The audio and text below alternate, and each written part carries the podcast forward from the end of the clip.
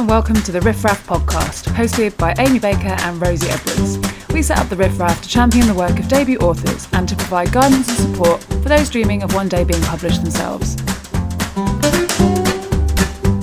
Today we're talking to Fatima Farheen Mirza about her debut A Place for Us. We discuss how exploratory writing can help you discover your plot, the importance of honouring the journey of your characters, and addressing cultural issues without creating generalisations. As Amar watched the hall fill with guests arriving for his sister's wedding, he promised himself he would stay. It was his duty tonight to greet them. A simple task, one he told himself he could do well, and he took pride in stepping forward to shake the hands of the men or hold his hand over his heart to pay the women respect. He hadn't expected his smile to mirror those who seemed happy to see him nor had he anticipated the startling comfort in the familiarity of their faces. It had really been three years. Had it not been for his sister's call, he might have allowed even more years to pass before summoning the courage to return. He touched his tie to make sure it was centered. He smoothed down his hair, as if a stray strand would be enough to call attention, give him away. An old family friend called out his name and hugged him, what would he tell them if they asked where he had been and how he was doing? The sounds of the Shehnai started up to signal the commencement of Hadia's wedding, and suddenly the hall was brought to life. There, beneath the golden glow of the chandeliers, and surrounded by the bright colors of the women's dresses, Amar thought maybe he had been right to come. He could convince them all the familiar faces, his father who maintained his distance, he could even convince himself that he belonged here, that he could wear the suit and play the part, be who he had been before, and assume his role tonight as brother of the bride. Hi, Fatima, and thank you so much for joining us on the Riff Raff podcast. Hi, thank you for having me. We're so pleased to have you here. To begin, could you tell our listeners who haven't read your debut novel yet what A Place for Us is about? So, A Place for Us is about a family, a Muslim American family, and it begins when the youngest son, Amar, returns home to attend his sister Hadia's wedding after having run away three years ago. And so, readers don't know why he ran away and what it means that he's returned.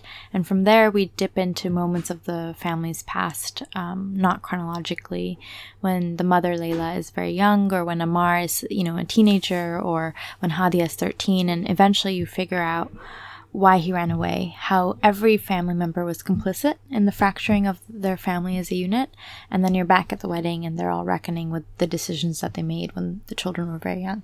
Oh, it's mm. it's such an interesting premise, and the fact that it unfurls so slowly towards the ending. But we'll come on to that because we've got so many questions about that. So first of all, I sort of want to pick up on that the quietness of it. It it couldn't be more different from the sort of high octane psychological thrillers that have been sort of dominating the charts recently, which is such a I'm that's that's the kind of book that I really love. so I'm like all for it. it. Because it's a slow burn, how did you ensure that you were always driving the narrative forward and keeping the reader engaged without sacrificing any of that very subtle character development? So my um my goal was always in service of the characters and I really wanted to know um, I really wanted to know what their lives were actually like, and so I knew I would want to dive down into these moments of their of their childhood and their family, and and kind of capture the quality of their everyday everyday life. But I also wanted each of those those scenes to reveal something crucial about where the family is at or um, what decision they might be uh, about to make in that in that scene that will alter their their destiny and the destiny of their loved ones. And so I knew I didn't want to enter these scenes for no reason, but I didn't always know, you know, how would it be accumulating? How what effect would it take on? So a lot of the beginning um, writing that I did was just exploring.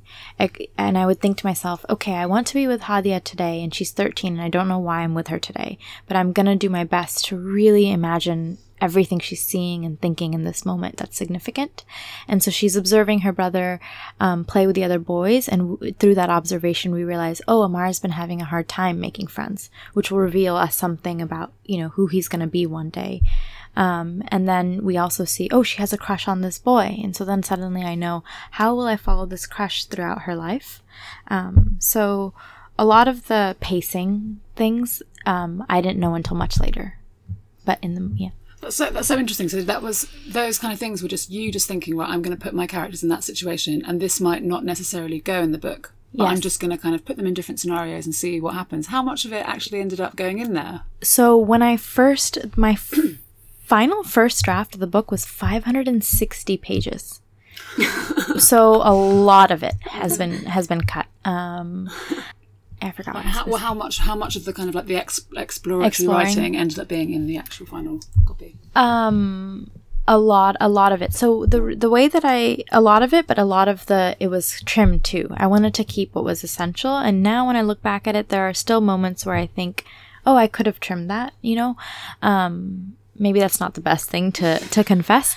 Um That's every but it's true. goes, Yeah. Everyone's yeah. like, oh dear, like when you're reading aloud, you're always crossing Oh, out bits that I you don't want to kept say. that right right. Um but so the whole time that i was writing the past scenes and trying to explore what their lives were like and what mo- decisions that they made that they couldn't undo um, i was always working towards a single moment which doesn't come until part two no no sorry part three of the novel when you're back at the wedding because i knew i didn't I knew where the family would arrive one day. I knew that one day that the family would be gathered at their sister's wedding and it's time to take the family photograph and they're looking out at the crowd and wondering will our son make it in time? And so that's the first image of the novel that ever came to me.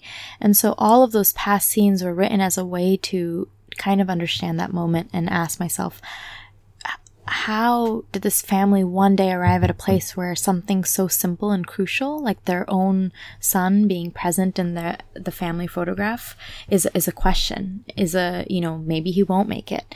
And so so even though the past scenes are exploring Layla moving into their house or Hadia at Sunday school or Amar falling in love or um, whatever else they explore at some level the consciousness of those characters are trying to figure out what is Amar doing in these moments how is he experiencing being in this family and how am I as his mother or his sister um, complicit in the the loneliness or the estrangement that eventually causes him to leave I love that idea. Just like Of kind of just taking writing. one moment and then writing a whole novel based Yeah. upon one quite short moment. It's a fantastic idea. and also, yeah. and also the kind of idea of writing um, writing just to sort of discover rather than you know i think writers put so much pressure on themselves to write and it has to be like this is my first draft of this whereas like just writing to kind of get to know your characters and to kind of just explore the story is a really lovely kind of nice thing that probably most writers should do but right do you think that's something because i know that you went you you um, studied at the iowa writers workshop Yes. is that kind of some one of the um, one of the kind of techniques that you got taught there or is this something that you've always done with your writing what technique that kind of like well just sort of choosing choosing kind of a moment and then choosing to kind of do the exploratory writing around it like is that kind of I some don't, kind of I don't think if anyone had ever um, told me to approach it that way. I think that every single writer approaches their drafting process or how they explore their characters or how they get to know them in different ways. Um, but for me, it really helped to just write these scenes in in in first person. No, no, it's not first person. In in present tense. In um, and I wanted to approach each of those scenes as if that's the only moment that that character would ever exist in. So when I'm, for example, when I'm approaching Hadia at on her ninth birthday, and this boy from from the community is walking up to her, Abbas Ali, and he's being nice to her at this party, and she's feeling horrible at her ninth birthday party. I wanted to approach that that Hadia in that moment as if that's the only moment Hadia would ever exist in. So to really capture the fullness of that.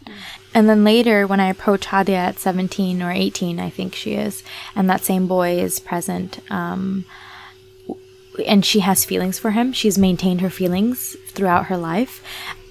I wanted to in writing that in writing each scene as if it was the only and as if as if it was so encompassing for this character i wanted the reader to have this feeling that um, that hadia doesn't even remember that day at being at, at th- that day that she was nine and she developed that she first experienced this boy being nice to her and she even at, at 18 she might not know oh this is why i have a feeling for him you know but the readers know mm. that's kind of what i was hoping to get with the again like with getting the fullness yeah. of the of the moment that's a, a lovely way of looking at it mm, yeah because i think a lot of writers are thinking right right from the beginning they're trying to chart where the character is at point a and how they're going to get to point b at the end of the novel whereas that didn't seem to matter as much it was just this is where they are and i'm going to write this and then right. spend some more time with them and see where we go right and then after, when I was done, I when I had explored enough that I told myself, okay, Fatima, now you have to stop exploring, and you have to do what you you just said, which is begin at the beginning, page one. I printed out all of those past sections, and they were labeled things like Layla 26 home, Hadia 13 picnic table, Amar 17 party one, you know? And I set them all out, and then that's when the editing began, and that's when I started to think what has to happen first in order for the rest of the novel to make sense, what can't be given away yet, and then I tried to structure them all um, that way. So it struck me that the book is as much about finding your place within your family as it is as finding your identity. And I wondered how much you that that particular idea sort of resonated with you and how much you felt like your characters in that sense. Those it's interesting that you say that because to me those two ideas are exactly tied. I think that you know, you first learn who you are from your family. It's like I am the person who is in this family and then you so you learn who you are because those are the people that you belong to and they're the people who make you and they're the people whose you know, you can't conceive of your life without them. But at the same time, as you grow older, as you become aware of the I within this community, within this family, it's those are the very people that you can kind of distinct know yourself by distinguishing yourself from by saying to yourself you know i am i am hadia because i think this way whereas I, because i'm not like my mother who thinks this way you know? And so that's kind of so that push and pull between um, the individual wanting to to to feel that their identity is is tied to what their family's identity as a unit is at the same time being aware of themselves as an individual and knowing how that can cause um, ripples with what their family might think of them to be. That that was the kind of um, context that i think these characters find themselves in, especially Hadia and Amar, because they're, you know, for Layla and Rafiq, they've moved to this country. They're trying to create a life for their family that's um, one that values the the faith and the rituals and the customs that they hold really dear, and and import that and impart that sorry onto their children. But for for Hadi and Amar, the question for them is, you know, what do I inherit because I actually want to, and how can I create an authentic life for myself in instances where I find I don't want to, and if I and if there are things that I that set myself apart for them, how do I honor those parts of me if it can cause you know sadness to the people I've come from, and so that is a question that I did feel growing up in my own um, in my own family or in my in the context of me and my in the faith that I was born into, um, or the culture and the community that I've come from, that kind of um, territory was something that I was always navigating in big and small ways. Like whether it's thinking, what what career do I take on? Um, you know, what kind of clothes do I wear? What do I eat? Like from the smallest things to the larger, you know, destiny making questions. That's something that I was thinking about and yeah. And when you were starting to think about the book, when it was sort of coming to you, what came first? Was it the characters as individuals, or was it the relationships between the characters? So I always knew that I was interested in sibling dynamics. I always knew because I had started different projects before committing to this one, and um, I did want to know how do you become who you are based off of who your sibling is? Because you know they're the people who you're you're exposed to the same elements in a way and same like relationship dynamics. You're the only ones who knows what it's like to grow up with your particular mother and father. Mm-hmm. and so I, I that was a question that i had but in terms of this project i it was the character first. And all of that came later whether it is exploring through Hadia and Amar the sibling dynamic or exploring through them the individual versus the community all those bigger questions. It it was the character first. It was that image at the wedding of them gathered. I knew it was hadia's wedding. And then when i first typed the name hadia that's when it clicked in and i was like oh this it's it's it's its own thing now. It's not you know. Oh what a wonderful feeling. I think all writers strive for that feeling mm. of here it is and now I just have to follow it. Yeah, now to write it first. How, how long did it take you to write? So I started it at 18 and I finished it at 26. Uh, I'm 27 now, and so I submitted it in March, okay. March of this year. Oh, wow. Yeah.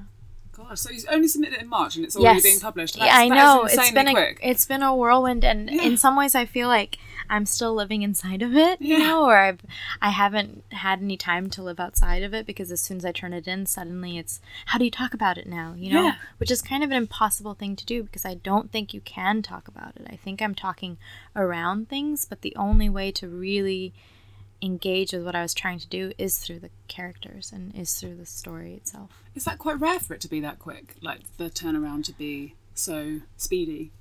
Yeah. I have no idea. Yeah, I've never, yeah. I've never published before, yeah, and I've also never. authors, yeah. So no, I, like, that, I mean, like, I just feel like there's not. It seems like there's normally more of a lead time, but that's not well, your expertise well, I, at school. Maybe that's a good time to actually pick up on the slightly uh, unusual or definitely innovative way in which you've been published because you mm. are Sarah Jessica Parker's first acquisition for her imprint at yeah. Hogarth. Tell us a little bit about that. How did that come about?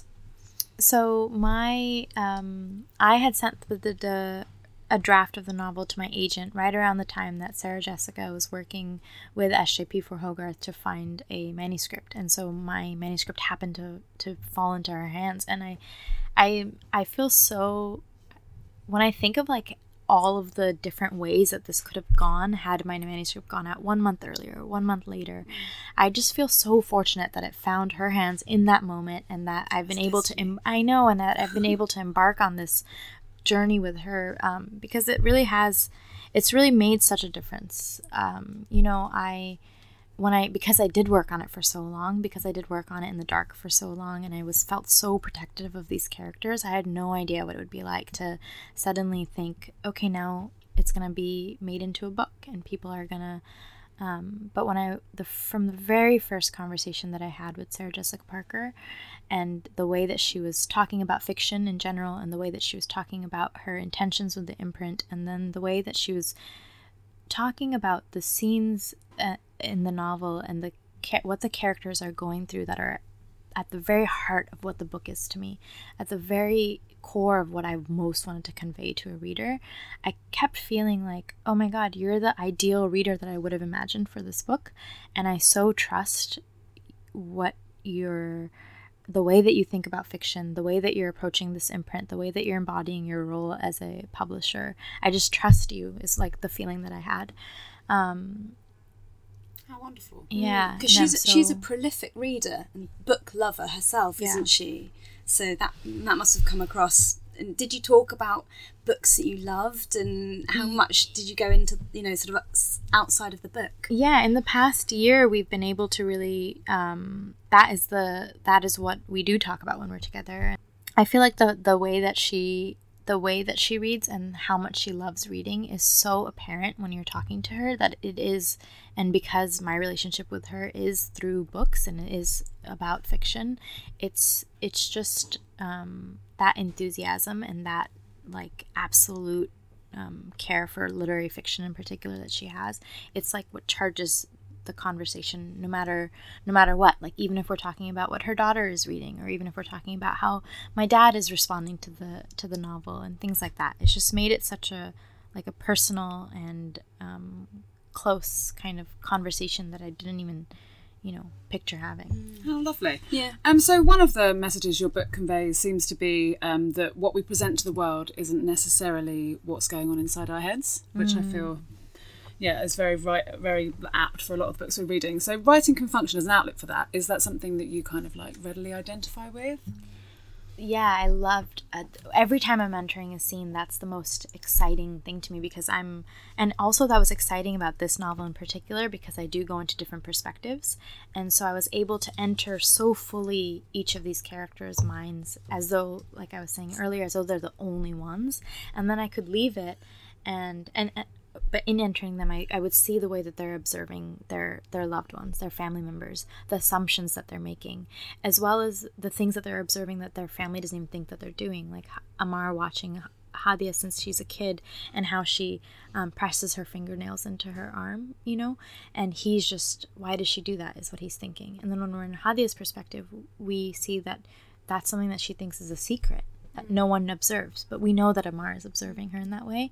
But also so it's like it was so exciting to to occupy that um, or to think about what fiction can do in that way um, partially because not only does it show what you can convey and communicate with another, what you can observe in another, but also um, how limited you are, how you're making such big assumptions, even uh, based off of the people that you love the most and think about the most, and you're acting not out of an actual awareness of who they are and how they're experiencing the moment because you just don't know how they're experiencing it but you're acting out of these assumptions Yeah, you're creating your own fiction Yes. for it, really. Yeah.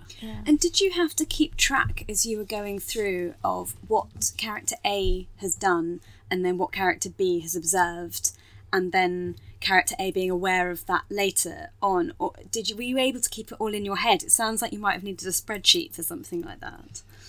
in a very weird way i didn't i of course i kept you know once it was all written i wrote down i, I made uh, index cards of each scene and i said uh, in, in the scene it's like what happens plot wise what happens emotionally and whose perspective it is in and what age they are um, to try to figure out to, you know, what are the big moments that are happening in, say, Amar's life at the time that I'm entering Hadia at this age. And then also what needs to happen in the novel before it and what needs to happen after it to kind of place us in it. Um, not chronologically, but in terms of secrets that are revealed in time. Um, but when I'm when I was actually entering the scenes and writing it, I was never thinking about that. And I would also be it was a little shocking to me to to to see the the way that the characters would reveal themselves fully formed in a way, even though I was entering them at different ages. For example, there's a scene where I'm with Amar at 18 or no no 17 and he's he's thinking about his experience in high school and how he's in in danger of dropping out and of failing his classes and how he's having a hard time paying attention and all of these these things are present and then much later in my own process, but much earlier in the life of the novel, I'm with Layla when she's in her late 20s and she's walking into no no early 30s and she's walking into a library with her children and Amar is 5 at this time and she's already perceiving in him the the kind of patterns or the problems that will make him that one day be the kid who can't pay attention in class. But at that age she's she's not aware of that or asking those questions. And so I would feel in shock at those moments because it, it's kind of like they were already themselves. I was just receiving mm. what they were telling me. That's so cool. You also address uh, some issues that some readers and also people who haven't read the book are going to respond quite emotionally to. I'm talking about things like wearing the hijab and arranged marriage and things like that that you cover. Did you have any qualms about touching on those subjects? Obviously, they're, they're personal to you, but you know, we live in an age where anyone can go on Twitter and make a complaint against you, you mm-hmm, know, mm-hmm. completely unfounded, ne- never having read the book. How did you did you even think about those things before? It sounds like you were so invested in your book that maybe you know the story just had to be told. To me, all I was thinking about was the characters and trying to honor the consciousness of the characters. And so, in doing so, of course, hijab comes up. But the way that hijab comes up for Hadia is very different than the way that it comes up for Layla. And so, I was, what I was loyal to was was capturing what it means to them and not to not trying to convey a message or not trying to show what it is for me. Um, Hadia decides not to wear hijab, and Layla is is, and Layla and Huda are devoted to it, and we see, and so I.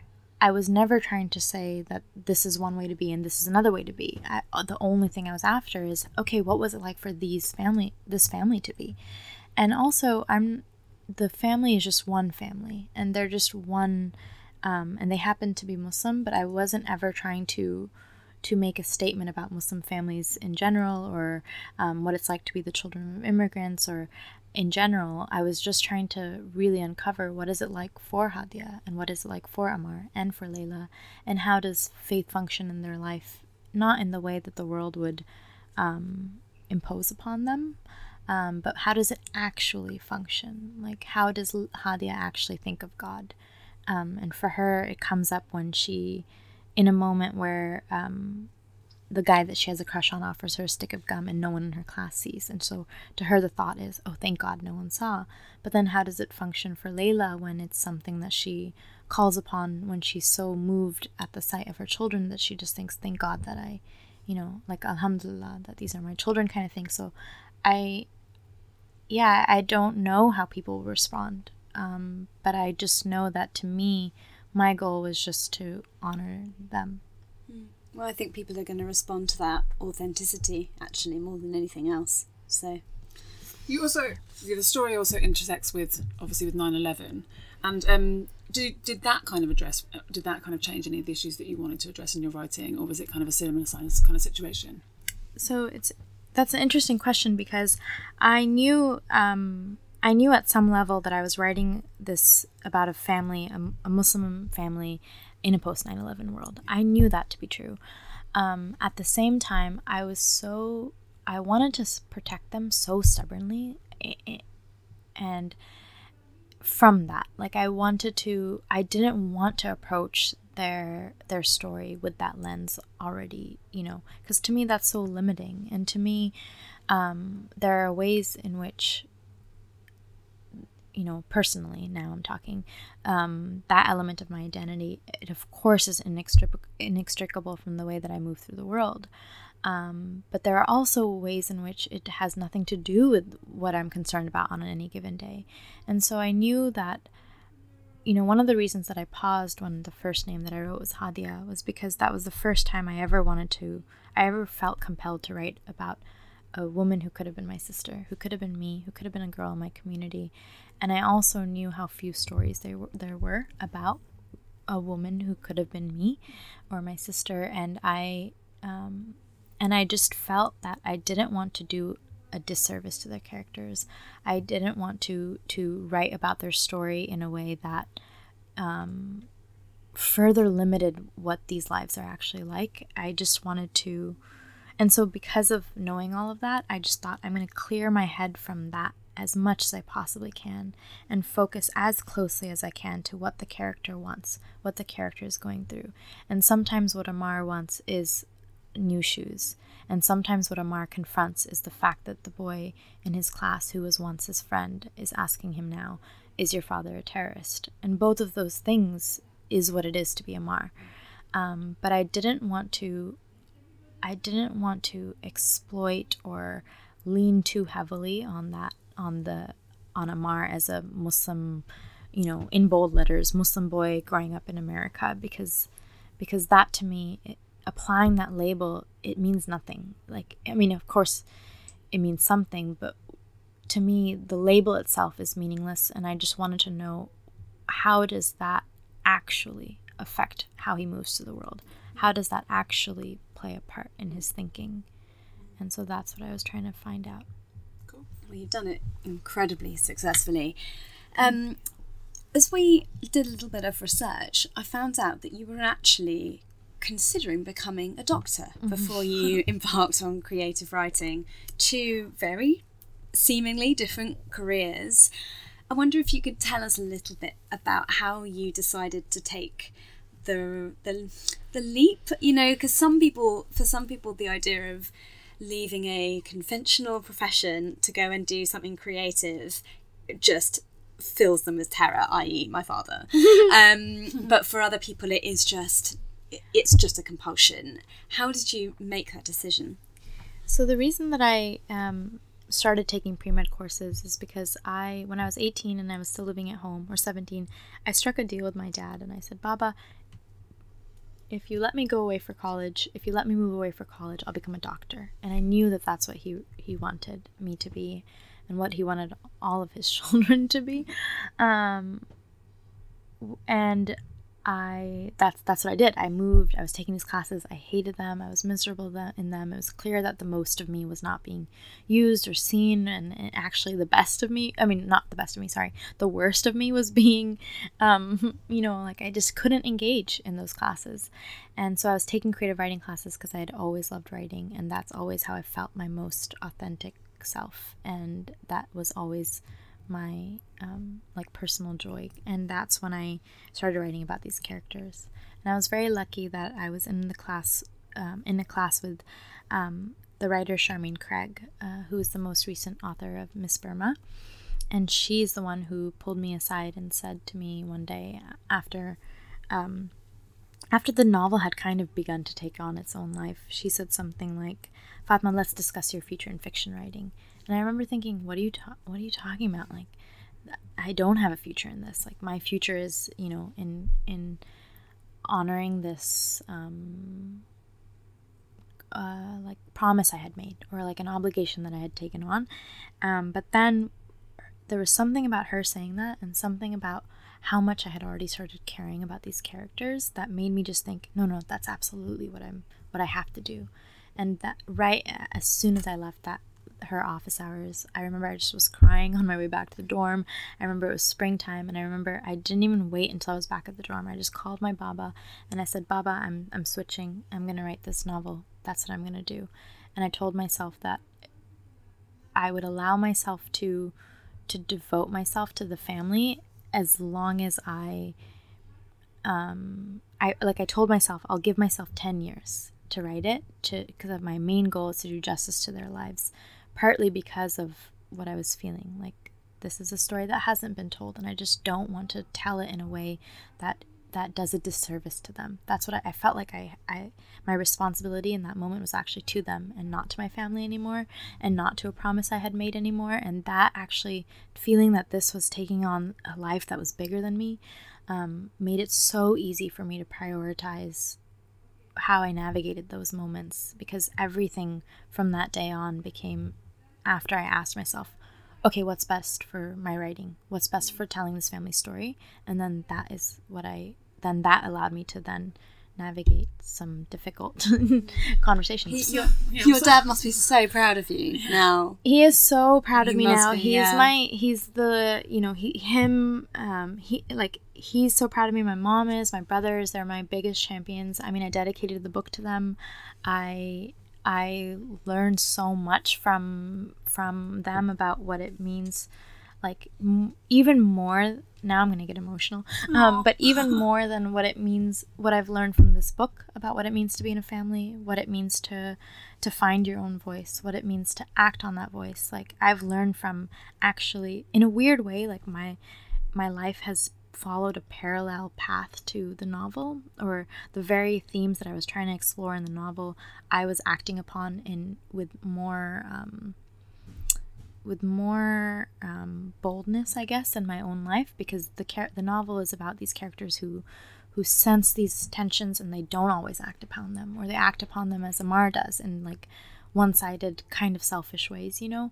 But for me I I was kind of acting upon them in, in different ways. Um, and but but through seeing how my family would always at first be upset, um, but then would come around and be like, no, no, if this is who you say you are, then how can we become the parents or the brothers that we need to be to help you be that? And that was their constant, um, you know that was our constant journey. Oh, so, so wonderful that it's gone so well for you. I couldn't be any more delighted. It shows what Yeah. happens when you kind of believe in yourself and you have people that believe in you. That's really lovely that it's doing Thank as well as it Yeah. So um, and um, we also really love to hear how, how kind of like writers writers pro, like processes. And obviously, you kind of touched on that a little bit with the kind of um, exploratory writing that you were talking about earlier. But if you could just let us know a little bit about your kind of writing habits. Are you writing something else, or are you giving yourself a bit of a break? Um, right now, I'm trying to work on some essays, um, and I'm trying to explore a little bit more directly the the some of the personal things that I ha- have thought about or have gone through that I gave up when writing a novel because I really just tried to figure out what their story was. So I'm not working on um, a new fiction, but I am dabbling in other ways. Um, but in terms of my process, I